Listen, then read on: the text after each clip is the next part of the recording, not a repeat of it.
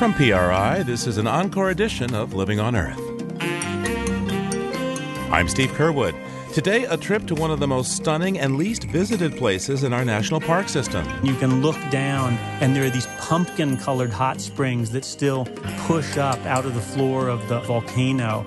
And it's just some of the most dramatic colors I've ever seen. And so you have this surprise lake that's the blue of like a gemstone, and right next to it, you have this yellow and red hot spring pouring into it. And in this year, when the late famed activist and folk singer Pete Seeger would have been 100 years old, we recall how he got involved with the environment. It was Rachel Carson's famous book, Silent Spring. Up to then, I'd thought the main job to do was help the meek inherit the earth. But I realized if we didn't do something soon, what the meek would inherit would be a pretty poisonous place to live.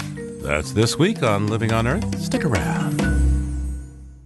From PRI and the Jennifer and Ted Stanley studios at the University of Massachusetts Boston, this is an encore edition of Living on Earth. I'm Steve Curwood. Summer is a time of travel in the Northern Hemisphere, and you probably already have plans. But if you don't, or are thinking ahead to next year, we'll be bringing you some stories in the weeks ahead that explore the vacation possibilities in U.S. public lands. This land is your land. This land is my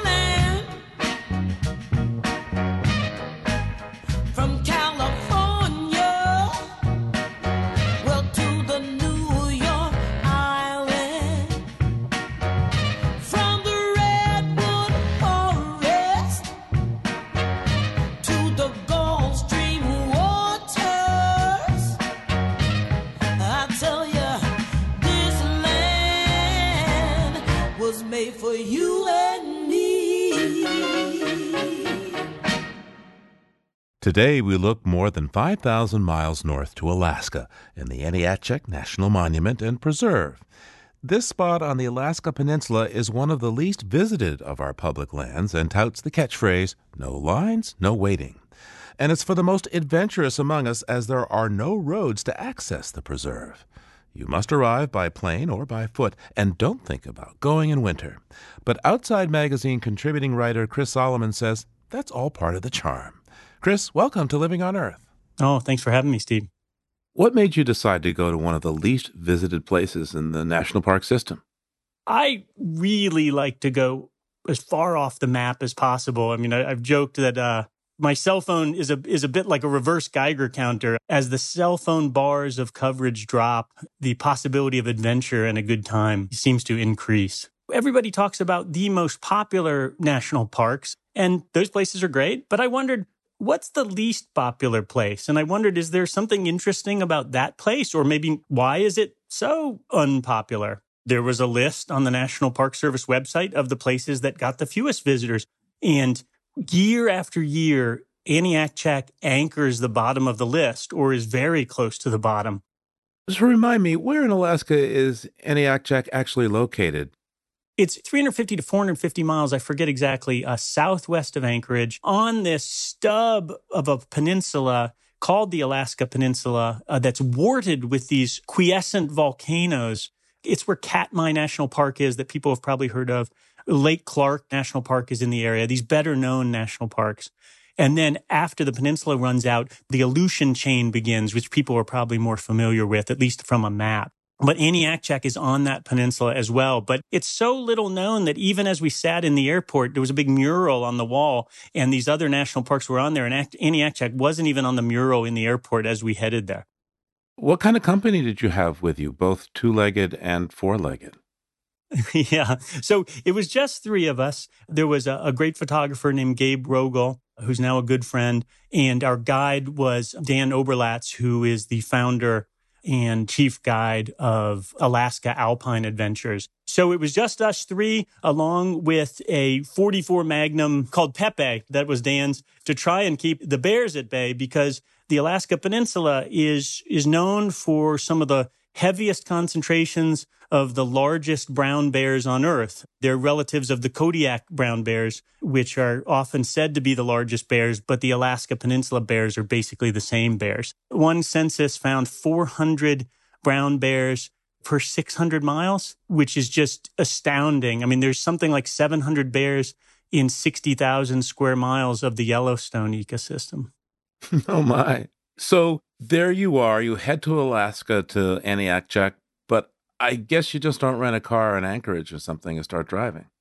No, you, you don't. So you have to fly to, for instance, King Salmon, which is one of the bases of the Bristol Bay salmon fleet, and then maybe try to get to Port Heiden, which is a little dot of a town. And then from there, you could either potentially fly a float plane into the monument, or in our case, the weather's so bad and unpredictable that we just decided to hoof it from Port Heiden. And we hiked about 22 miles up into the centerpiece of Aniakchak, which is this spectacular caldera what exactly is a caldera? Yeah. So a caldera is essentially a volcano that has blown up and then collapsed on itself and leaves a big bathtub, essentially an empty ring. Maybe the, the one readers would know best is Crater Lake in Oregon. And so Aniakchak has this great history, and it was so fun to discover this stuff, Steve. About 7,000 years ago, as the, the Egyptians were kind of doing their thing and really dominating the Mediterranean area, this several thousand foot volcano, Aniakchak would have been, blew its top with a force of something like 10,000 atomic bombs. And then it, having done that, it collapsed upon itself. And over the course of a couple thousand years, it filled with several thousand feet of water. So it was this bathtub. And then one of the sides burst out with this tremendous flood so then it became this empty ring with a hole in one side. And one of the great discoveries of doing this story is, you know, the native peoples, of course, knew about this place. But then in the early 20th century, this incredibly charismatic guy named Father Joseph Hubbard, who was called the Glacier Priest, came and quote unquote rediscovered it. And the Glacier Priest was this swashbuckling Jesuit from Santa Clara University. He would go on these expeditions around uh, around Alaska, often with a bunch of football players from Santa Clara University with their leather helmets on. And they went to Aniakchak and they explored it and they had found this place that hadn't blown up again in a couple thousand years. And inside were all these orchids growing in the warm soil and they had bunnies that hadn't seen man. And so they would just walk right up to the football players who, who then ate them for dinner. And he described this sort of paradise found. And he wrote about this for, you know, places like National Geographic. And then he went away and that year it blew up again. And he came back and he described this kind of Dantean inferno and the place almost killed them with all the sulfurous gases. And so he wrote about it again and became even more famous. So the Glacier Priest was one of the great finds of this story, and I was able to kind of follow some of his tales and, and writings as we explored the place. So take me back to a memorable moment or two for you in Aniakchak National Monument. We drop into the caldera after just being completely in the mist, you know, not knowing what we're going to find. And we drop into the caldera the, the second day and we see this amazing place and we camp by this beautiful little lake that's still the remnant of the bathtub that had been filled. And it's this lake called Surprise Lake where salmon still swim up into it and spawn. And they, and they apparently taste like minerals from all the volcanic stuff that's still in the lake. And the next day we crawl out and we get onto the rim and you can look down and there are these pumpkin colored hot springs that still push up out of the floor of the volcano. And it's just some of the most dramatic colors I've ever seen. And so you have this you have this surprise lake that's the blue of, you know, of like a gemstone. And right next to it, you have this yellow and red hot spring pouring into it. And it's just, I still have the, the picture as my screensaver on my computer because I, I never tire of it. Is there another memory you have from there that you would like to share as sort of incredible? You know, one of the, this might not be the kind of experience everyone wants, but we rounded a curve in a bay as we were exiting the monument and around the corner, maybe a couple hundred yards away, was a was a brown bear who was snuffling around. Maybe he was on a kill, we couldn't tell. And he headed up onto the bluff where there was a lot of alders and underbrush, and we, we couldn't see him anymore. That's not great because you want to keep an eye on the bear. So we decided to cut the corner across the bay and just walk through the tide flat and keep our distance. So we took off our shoes, and started walking across the tide flat. And the tide flat turned out to be almost thigh deep with tidal mud. So now we're reduced to walking at about one step every four or five seconds as the mud is just sucking at our bodies. Meanwhile, we can hear the bear 150 yards away chuffing you know, making unhappy noises in the underbrush. And then we get to the other side of the, of the bay and the, the guide encourages us to walk as fast as possible. And I noticed that he has drawn Pepe, the 44 Magnum, which encourages you to walk even faster. And we get to the other side of the brush and we have no idea where the bear is. And there's a small path through the woods that we have to take. There's no alternative. And it turns out that it's what's called a bear trail. And these bear trails are these habitual paths that bears use for years, sometimes a century, sometimes longer. They're just, they're bear highways. And it was so well used by bears, by these thousand pound bears, that the bear trail was knee deep with use. It was so worn. So we're walking through this incredibly dense thicket, we can't see 10 feet in front of us with gun drawn, screaming and yelling, Hey bear, hey bear, with no idea where the bear is. And then we pop out on the other side safe and we inflate our little rafts and we float across a bay and there's whales diving and, and puffins flying. And it was just a great end uh, after a lot of adrenaline. So it's the kind of thing that, uh, you know, makes the colors a little brighter in life. How worth it was it to go? For someone like me who values wilderness and solitude and adventure and who is willing to endure a little bit of discomfort and sogginess and freeze dried food for that payoff, it was a memory of a lifetime. And if you too are of that bent, I would encourage it highly. In 10 days, we saw two other people and they were fishermen who had simply pulled up on shore to just poke around and for a few minutes. Otherwise, we saw, we saw more bears than people. We saw beauty that I still tell people about. I made some friends for the rest of my life. I do find, and as I've written elsewhere, that the few people you go out with on these kind of experiences, um, these kind of wilderness experiences have a way of really sharpening the relationships among the people that one spends time with. In short, it was one of the better experiences of my life. Chris Solomon is a contributing writer for the New York Times and Outside Magazine. Chris, thanks so much for joining us today. Oh, it's my pleasure. Thank you. And I'm glad the Bears didn't get you. so am I. Oh, beautiful far spacious skies, far amber waves of grain.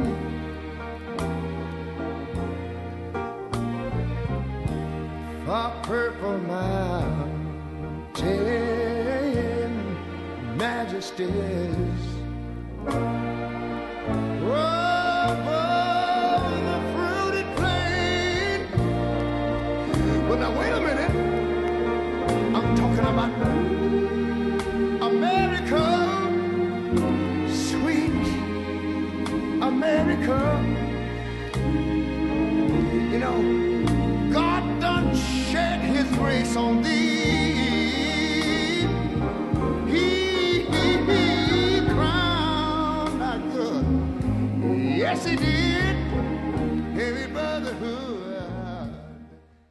If you like what you hear on Living on Earth, please join us with a gift of $5 or more. Just go to loe.org and click on Donate at the top of the page. And thank you.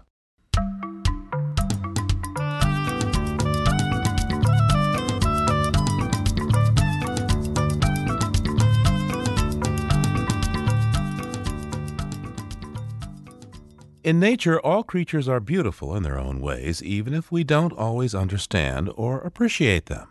But there is one genus of birds that has some of the easiest songs for humans to love, as Michael Stein tells us in today's BirdNote.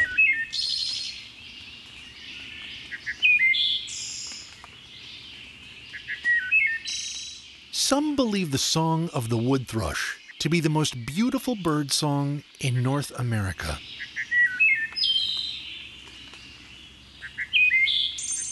Others select the song of the hermit thrush.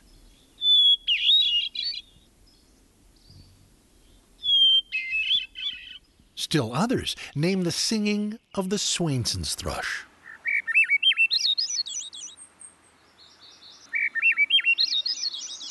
So, how do thrushes create such fine music? The answer is that the birds have a double voice box.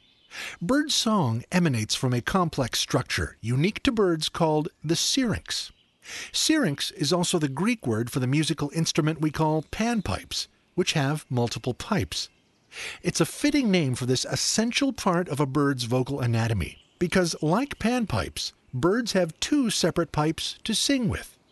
A fine singer like a thrush can voice notes independently and simultaneously from each half of its syrinx, notes which blend brilliantly as ethereal, harmonious tones.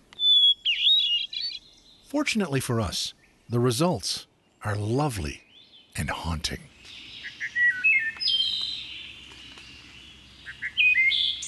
For photos of these songsters, wing your way to our website, loe.org. And by the way, the wood thrush typically migrates north to the U.S. in springtime from wintering grounds in tropical forests, from southern Mexico to Colombia, and then back again in the fall. Over the past several decades, the wood thrush population has declined by 60% or more, with the loss of habitat cited as the major culprit. But you can still hear them today, especially where the pines mix in the eastern deciduous forests. And for your listening pleasure, here's a longer recording of a wood thrush that Lang Elliott made on a late April day in a deep ravine in the Smoky Mountains as part of his series, Music of Nature.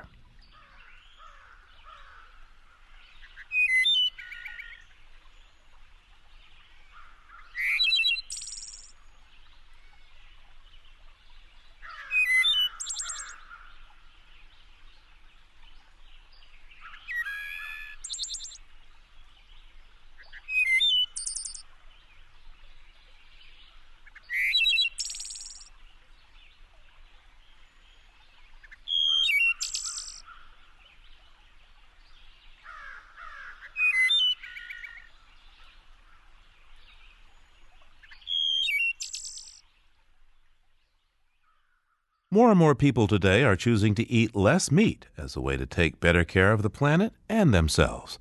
But Living on Earth intern Paloma Beltran says it's not always easy. My name is Paloma Beltran. I'm from Mexicali, Baja California, and I'm a student in Boston, Massachusetts. One of my favorite things about visiting my family is my mom's cooking. My mom, to me, is an undiscovered celebrity master chef. Her name is Marcia and she is definitely the cook of the house. It's amazing how everything she makes comes out tasting so good, like from a five star restaurant. I have always praised her culinary skills. I'm like her number one fan. So when I went vegan, it was a much harder job for her. I stopped eating a lot of her food because it contains dairy or animal products she uses this seasoning called Knorr Suiza, which is made up of ground chicken. It basically contains the wattle, the beak, the legs. It's a very common seasoning in Mexico. So I was a little bit hesitant to continue eating her food, even though she claimed it was 100% vegan. But I still did. Until one day, I caught her in the act she was sprinkling some Knorr Suiza into a veggie broth. After that, I completely stopped eating her food for months, and she was heartbroken. It took her a while to try and incorporate vegan ingredients. I really didn't expect her to, but she wanted to, which was really sweet of her. We started working together on vegan recipes, things we could share. One of our favorite dishes is ratatouille. It's very simple to make. It basically consists of eggplant, cebolla, tomatoes, tomato paste, vegan butter, ajo, and fresh parsley. You'd start off with a Pyrex, and at the bottom, you'd put vegan butter, onions, salt, and pepper. Then you'd soak slices of the berenjena in water. That way it softens up. Once the eggplant is softened, you can start making layers of berenjena, tomato, onions, tomato paste, and seasoning. You'd continue making layers up to the top of the dish. Once you got to the top, you'd sprinkle some fresh perejil and then pop it into the oven around 350 degrees. You'd leave it there until it softened up and everything harmonizes.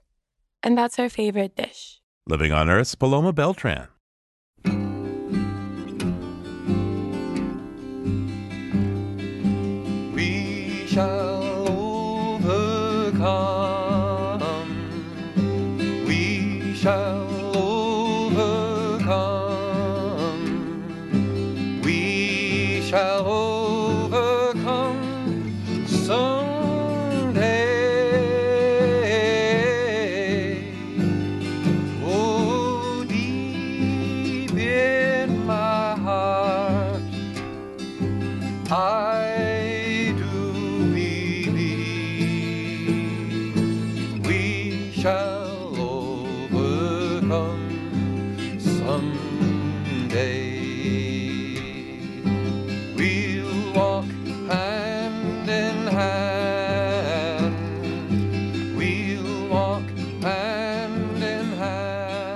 Back in the 1940s, radio station WNYC in New York featured the music of a tall banjo and guitar playing man named Pete Seeger.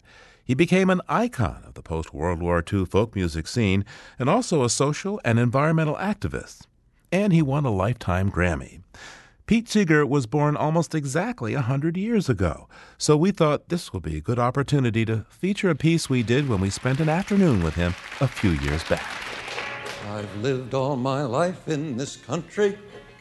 I love every flower and tree. I expect to live here till I'm 90.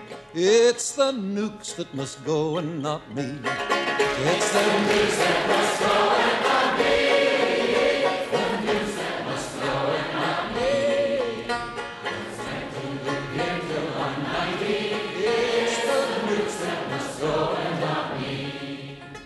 That's Pete Seeger leading a crowd in an anti nuclear song at a Harvard University gathering back in 1980. For some in the audience, this may be the apex of their protest days. For Pete Seeger, it's another night on the town as the nation's troubadour of conscience. America's tuning fork, some call him. For more than half a century, Pete Seeger has been leading people throughout the world in song. And in the process, he's become a walking history of folk music and social activism. In the 1930s and 40s, you'd find him and his famous banjo on a Union picket line. Now you want higher wages, let me tell you what to do. Got to talk to the workers in the shop with you. You got to build you a union, got to make it strong. But if you all stick together, boys, 'twon't be long. You get shorter hours, better working conditions, vacations with pay. Take your kids to the seashore. Singing songs with outspoken political views led Pete Seeger in 1955 to the House Un American Activities Committee. Congress wanted him to testify about alleged communist affiliations. Name names, it was called. Mr. Seeger refused, was ordered to jail, and blacklisted. An appeals court blocked his prison term, and Pete Seeger kept on singing. In the 1960s, it was songs for civil rights and against the war in Vietnam. The sergeant said, Sir, are you sure this is the best way back to the base? Sergeant, go on, I forded this river about a mile above this place. It'll be a little soggy, but just keep slogging, we'll soon be on dry ground. We were waist deep in the big muddy, the big fool says to push on. And ever since then, it's been the environment. In 1969, with the help of other musicians and activists, Pete Seeger built a sloop he christened the Clearwater, because that was his intention to clear the waters of the Hudson River of pollution and garbage. Pete Seeger lives on the Hudson in a small, quiet town called Beacon, about an hour north of New York City, and just 30 miles from where he was born. For decades, he and his neighbors have met on the river's banks at the Sloop Club to socialize and organize over potluck suppers. He's asked us to meet him there, where it's his turn to set up for this month's gathering. A bright red pickup truck loaded with logs and plywood pulls up. A tall, wiry man with a white beard and glasses jumps out. Hope you haven't been waiting too long. Nope. How are you? Pete Seeger has lived eight decades, but he moves with the ease and energy of someone who still has a lot to do. Mr. Seeger, you got here a Ford Ranger, except it didn't make much noise when you pulled out. I bought it for $8,000. Uh, a school teacher who teaches electricity wanted to learn more about electric cars, so he made his own electric car.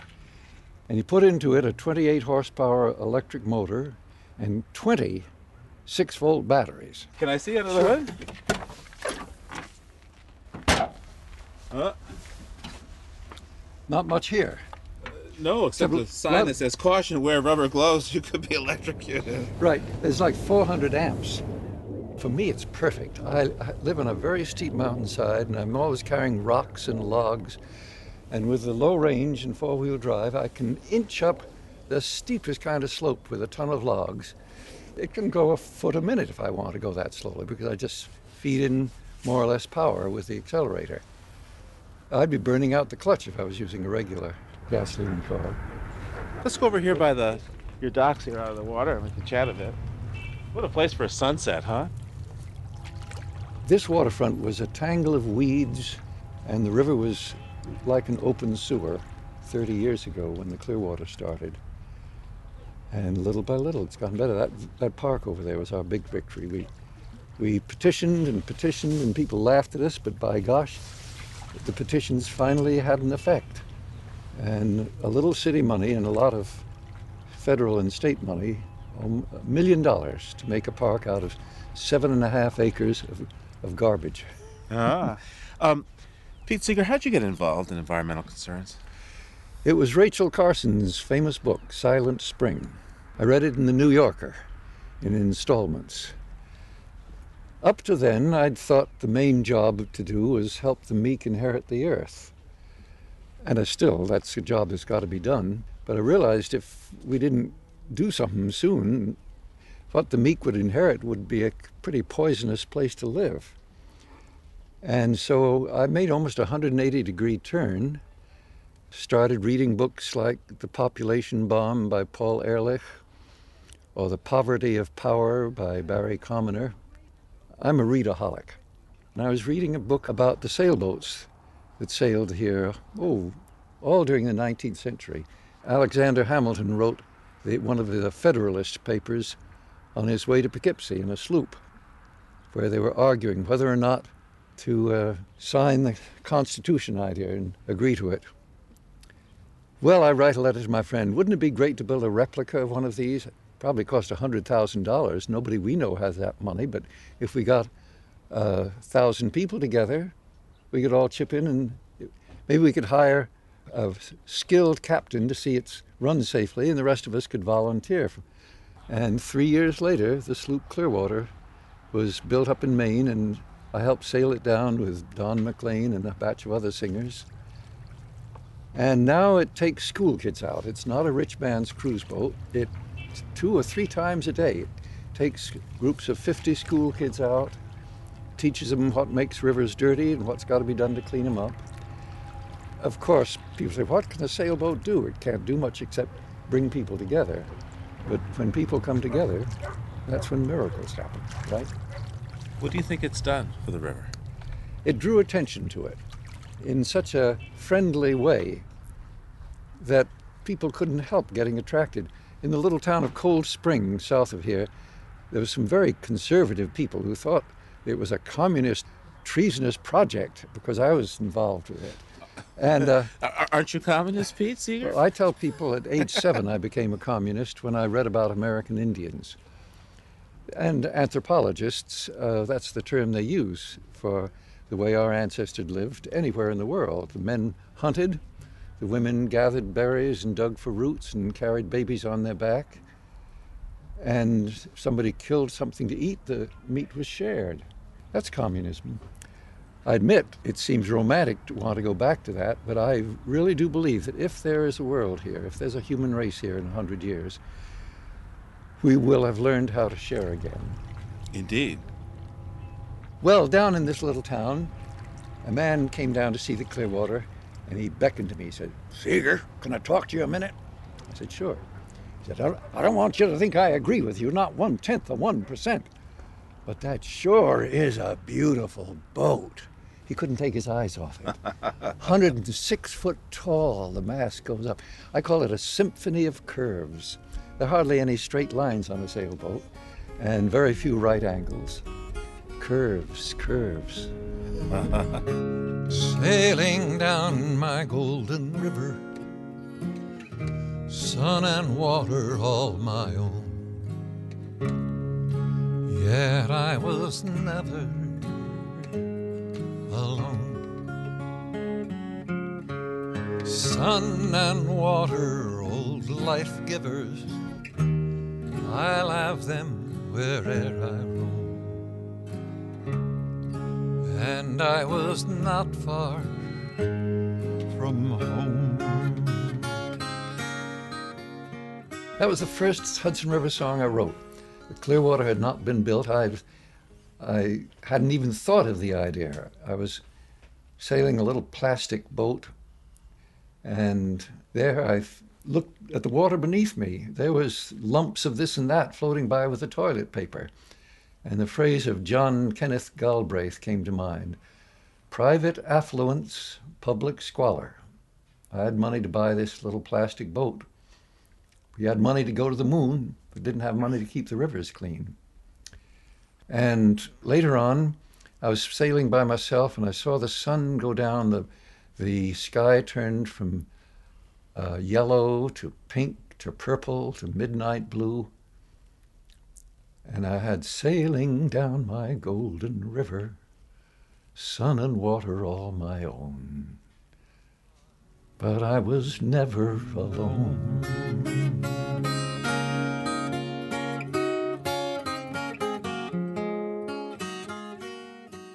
We'll be back with more music and musing from Pete Seeger in just a minute or so, so keep listening to Living on Earth. Support for Living on Earth comes from Sailors for the Sea and Oceana, helping boaters race clean, sail green, and protect the seas they love. More information at sailorsforthesea.org. It's Living on Earth. I'm Steve Curwood. We continue now with our story on the life, times, and music of Pete Seeger, and we pick up with Pete's recollection of the origins of one environmentally minded song he likes to sing called Garbage. Let's talk about some other songs. Garbage. This was written by a young fellow named Bill Steele, who was for years been the head of the folk song club up in Ithaca, New York. But he wrote it in San Francisco when he was visiting there and it became an underground hit. There must be thousands of people all around the country who know this song and sing it. I added a verse. A friend of mine had written the first part of the verse. In Mr. Thompson's factory, they're making plastic Christmas trees, complete with silver tinsel and a geodesic stand. the plastic's mixed in giant vats from some conglomeration that's been piped from deep within the earth or strip mined from the land. Well, then he went on to say, and so the water gets dirty in Long Island Sound. But I, I changed the words. And if you question anything, they say, why don't you see? It's absolutely needed for the economy. garbage, garbage, garbage. Their stocks and their bonds all garbage. What will they do when their system goes to smash? There's no value to their cash. There's no money to be made, but there's a world to be repaid. Their kids will read in history books about financiers and other crooks, and feudalism and slavery and nukes and all their knavery. To history's dustbin they're consigned, along with many other kinds of garbage, garbage, garbage. You know, I drew blood with that verse. I sang it on the Today Show once. And uh, Fortune magazine says Esso was sponsoring that program. Do they know what songs are being sung with their money? and they quoted the verse I sung. I don't necessarily like to draw blood. I'd rather uh, persuade people to laugh and eventually agree that maybe I uh, got a little right on this side. Incidentally, the only way I got it on the Today Show was by, I have to confess, a little bit of devious preparation. I knew the NBC wouldn't be happy about me singing it. I come in at 6.30 in the morning. They said, Pete, what you going to sing? I said, well, I got a cheerful little banjo tune. I got something else a little more serious. Well, let's hear 'em. Played the banjo tune. Fine. What's the other? I sang garbage. They said, Well, Pete's a little early in the morning. Got something else? I was prepared. I sang, Walking down death row. I said, Pete, do you have something else? If a revolution comes to my country. well, Pete, I guess we better stick with garbage. the whole studio broke up. The cameramen, the prop men. yes, we'll stick with garbage. Mr. Thompson starts his Cadillac, winds it down the freeway track, leaving friends and neighbors in a hydrocarbon haze. He's joined by lots of smaller cars, all sending gases to the stars, there to form a seething cloud that hangs for 30 days. And the sun blinks down into it with an ultraviolet tongue, turns it into smog, then it settles in our lungs. Oh, garbage, garbage, garbage, garbage, garbage. We're filling up the sky with garbage. What will we do when there's nothing left to breathe but garbage? Garbage, garbage, garbage, garbage. You spent a lot of time with, with Woody Guthrie. I'm thinking of Woody Guthrie's song "Roll on Columbia," in which he speaks in such glowing terms of the of the dams that are there. Yeah. I think if Woody was around now, he would find some funny song. He was wonderful at combining tragedy and humor all in one song. He did have a funny verse. Them salmon fish are pretty shrewd. They got politicians too. Run every four years. What's the most important thing when it comes to the environment? I tell people work in your local community. The world's going to be saved by people who fight for their homes. Now, there may be glamorous places to go to, far across the ocean and so on, but really, the world's going to be saved by people who fight for their homes. Is there a song that you that you'd like to talk about in connection with, you know, working in your own community, working in your town to make the environment better? Well, a lot of songs are about it. Inch by inch, row by row, gonna make this garden grow. It's the garden song written by a fella up in the state of Maine, and Arlo Guthrie and I and lots of others have recorded it. I've also written a, a little song I'd sing on the general subject of praying, because I think church people and non church people should find ways to get together. It was just about a year ago, a little over a year ago, I was out getting wood uh, to start the morning fire. We heat our house with wood. And I look up and see the sun poking itself up over the mountain. Early in the morning, first see the sun. I say a little prayer for the world. Hope all the little children live a long, long time. Every little boy and little girl. Hope they'll learn to laugh at the way some precious old words seem to change, 'cause that's what life is all about. To arrange and rearrange and rearrange and have a little chorus. Oh, we, oh, why to rearrange and rearrange and rearrange. Oh, we, oh, why to rearrange and rearrange and rearrange. You get the audience singing it. Come on, you guys. You have to help me out Come on, next come on, time. go over here, help 'em out. Well, I, it's like a zipper song. Anything nice that happens, you can have a new verse. For me, it was 10 and a half years ago. 1 a.m., our son in law, Shabazz, knocks on the door. The baby's coming. I said, Have you called the midwife? Yes, yes, she's bringing two friends. Well, so we called up a couple of friends. It was a party for three and a half hours. Our daughter beamed like she was in heaven, and then occasionally she let out a shriek and then beamed some more. And after three and a half hours, her firstborn, who was six years old at the time, says, I see the head. I see the head. Heard the first yowl of a brand new baby and said a little prayer for the world. Hope all the little children live a long, long time. Yes, every little boy and little girl. Hope they learn to laugh at the way some precious old words do seem to change. 'Cause that's what life is all about. To arrange and rearrange and rearrange. Sing it with me. Oh, we, oh, why to rearrange and rearrange and rearrange. Oh, we, oh, oh, why to rearrange, rearrange, rearrange. Well, sometimes I wake in the middle of the night and rub my aching old eyes. Is that a voice from inside my head, or does it come down from the skies? There's a time to laugh, but there's a time to weep, a time to make a big change. Wake up, you bum, the time has come to rearrange and rearrange and rearrange. Sing it again. Oh, wait, oh, why, rearrange rearrange rearrange. Oh, wait, oh, why, rearrange, rearrange, rearrange. I've tried to write lots of songs, but I have to admit that it's one thing to try and write a song and another thing to write one good enough for people to want to remember and sing. Woody Guthrie wrote a thousand songs, and there's maybe a dozen which will be widely sung. And uh, a friend of mine had started a small record company. He says, Pete, would you be able to put out a, a record of some of your own songs? I said, My voice is gone. It's too wobbly, too raggedy. When I stand on the stage, mainly what I do is get the audience singing. I accompany them. I line out the hymn, as they say in church. But he said, What if I get other people to sing them? Well, I said, Fine, if you can find them.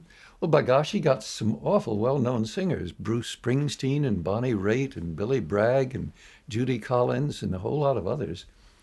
Put out two CDs, mainly of songs that I wrote. And other songs like We Shall Overcome, all I did was make an arrangement of them.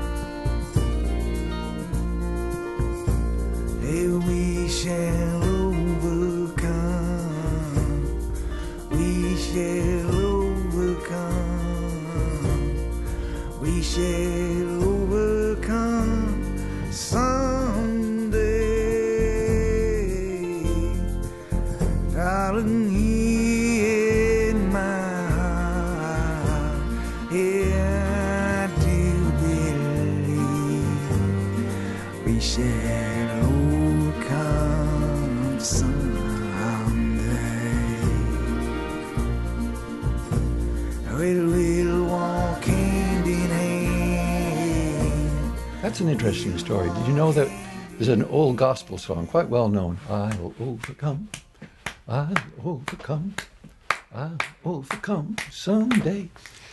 Well, 300 women were on strike in 1946. It was in winter, and I guess on the picket line they probably had a barrel with a little fire in it, and people were warming their hands and singing old gospel songs to keep their courage up. And one woman, Lucille Simmons by name, loved this song, but she sang it what they call long meter style. And she changed one word. I'll became now we. And she said, We will overcome. Now, if you're church people know how to harmonize, and the basses get the low notes, and the sopranos get the high notes, and you weave in and out. And a group of people can make beautiful music uh, just improvising with each other. Became one of their favorite strike songs.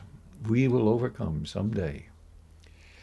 Well, a white woman, a union organizer, Zilphia Horton by name, she learned it from the strikers and became her favorite song. Anyway, I spread the song around the country, but I didn't have a good voice like that, those two women. So I gave it a banjo accompaniment. Chinka, chinka, chinka, chinka, chinka, chinka, chinka. I got audiences in town hall and others singing it, but it didn't really spread. Until 1960, a young friend of mine, Guy Carawan by name, had a workshop called Singing in the Movement. And some 70 young people from Texas to Florida to Virginia gathered at that little Highlander school and swapped songs for a weekend and made up new verses and so on. And when Guy taught them this song, they said, Oh, Guy, you got a song here. And Guy had started giving it a kind of rhythm, which now everybody knows. It's uh, musicians call it 12 8 time. That is four beats, but each four beat is divided up in three little beats. One, two, three, one, two, three, one, two, three, one, two, one, two, three, four. We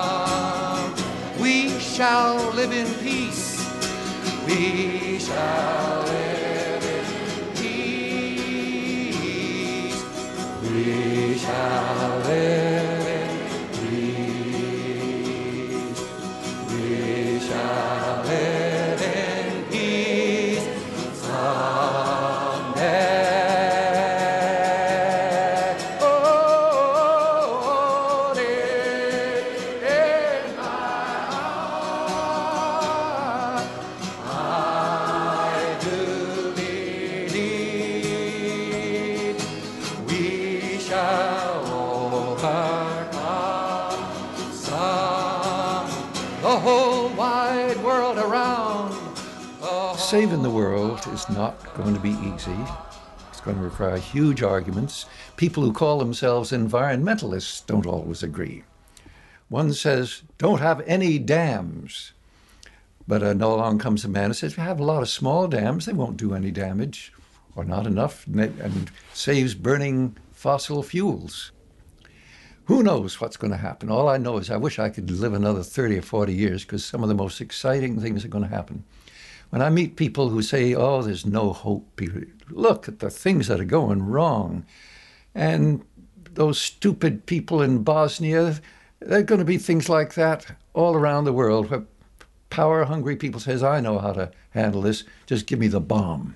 There's no hope. But I say to them, I said, did you think that our great Watergate president would leave office the way he did? No, I guess I didn't think that. I said, Did you think that the Berlin Wall would come down so peacefully? Oh, I didn't think that would happen. Yeah. I said, Did you think Mandela would be president of South Africa? No, I didn't predict that. Well, if you couldn't predict those three things, then don't be so confident that there's no hope. And I give him, I give him a bumper sticker. It says, There's no hope, but I may be wrong. Pete Seeger, thanks so much for taking this time with us on Living on Earth today. Thank you for inviting me.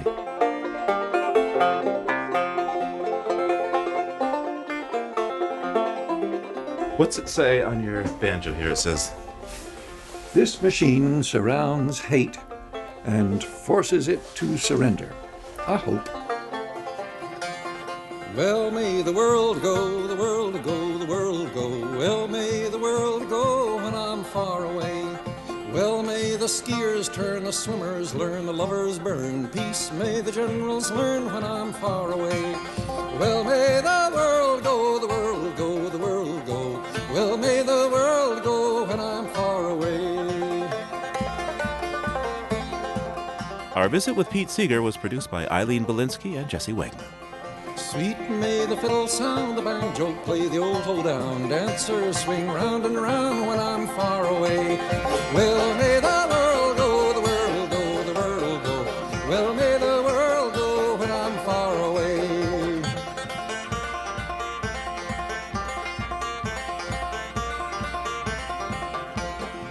Fresh may the breezes blow, clear may the streams flow, blue above and green below when I'm far away. Well, may the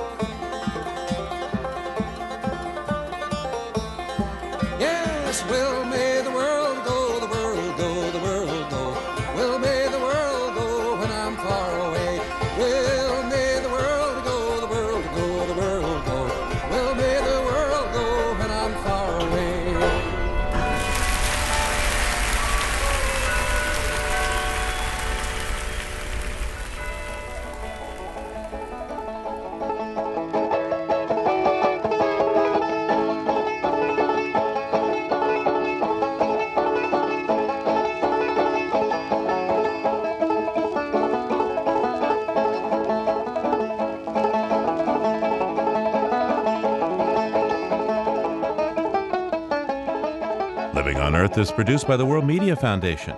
Our crew includes Naomi Arenberg, Bobby Bascomb, Paloma Beltran, Thurston Briscoe, Jenni Doering, Jay Feinstein, Marilyn Haji Don Lyman, Liz Malloy, Aynsley O'Neill, Jake Rego, and Yolanda Omari. Tom Tiger engineered our show. Alison Lirish Dean composed our themes. You can hear us anytime at LOE.org, iTunes, and Google Play, and like us, please, on our Facebook page, PRI's Living on Earth. We tweet from at Living on Earth and find us on Instagram at Living on Earth Radio. I'm Steve Curwood. Thanks for listening. Funding for Living on Earth comes from you, our listeners, and from the University of Massachusetts Boston, in association with its School for the Environment, developing the next generation of environmental leaders, and from the Grantham Foundation for the Protection of the Environment, supporting strategic communications and collaboration in solving the world's most pressing environmental problems. Support also comes from the Energy Foundation, serving the public interest by helping to build a strong, clean energy economy. PRI, Public Radio International.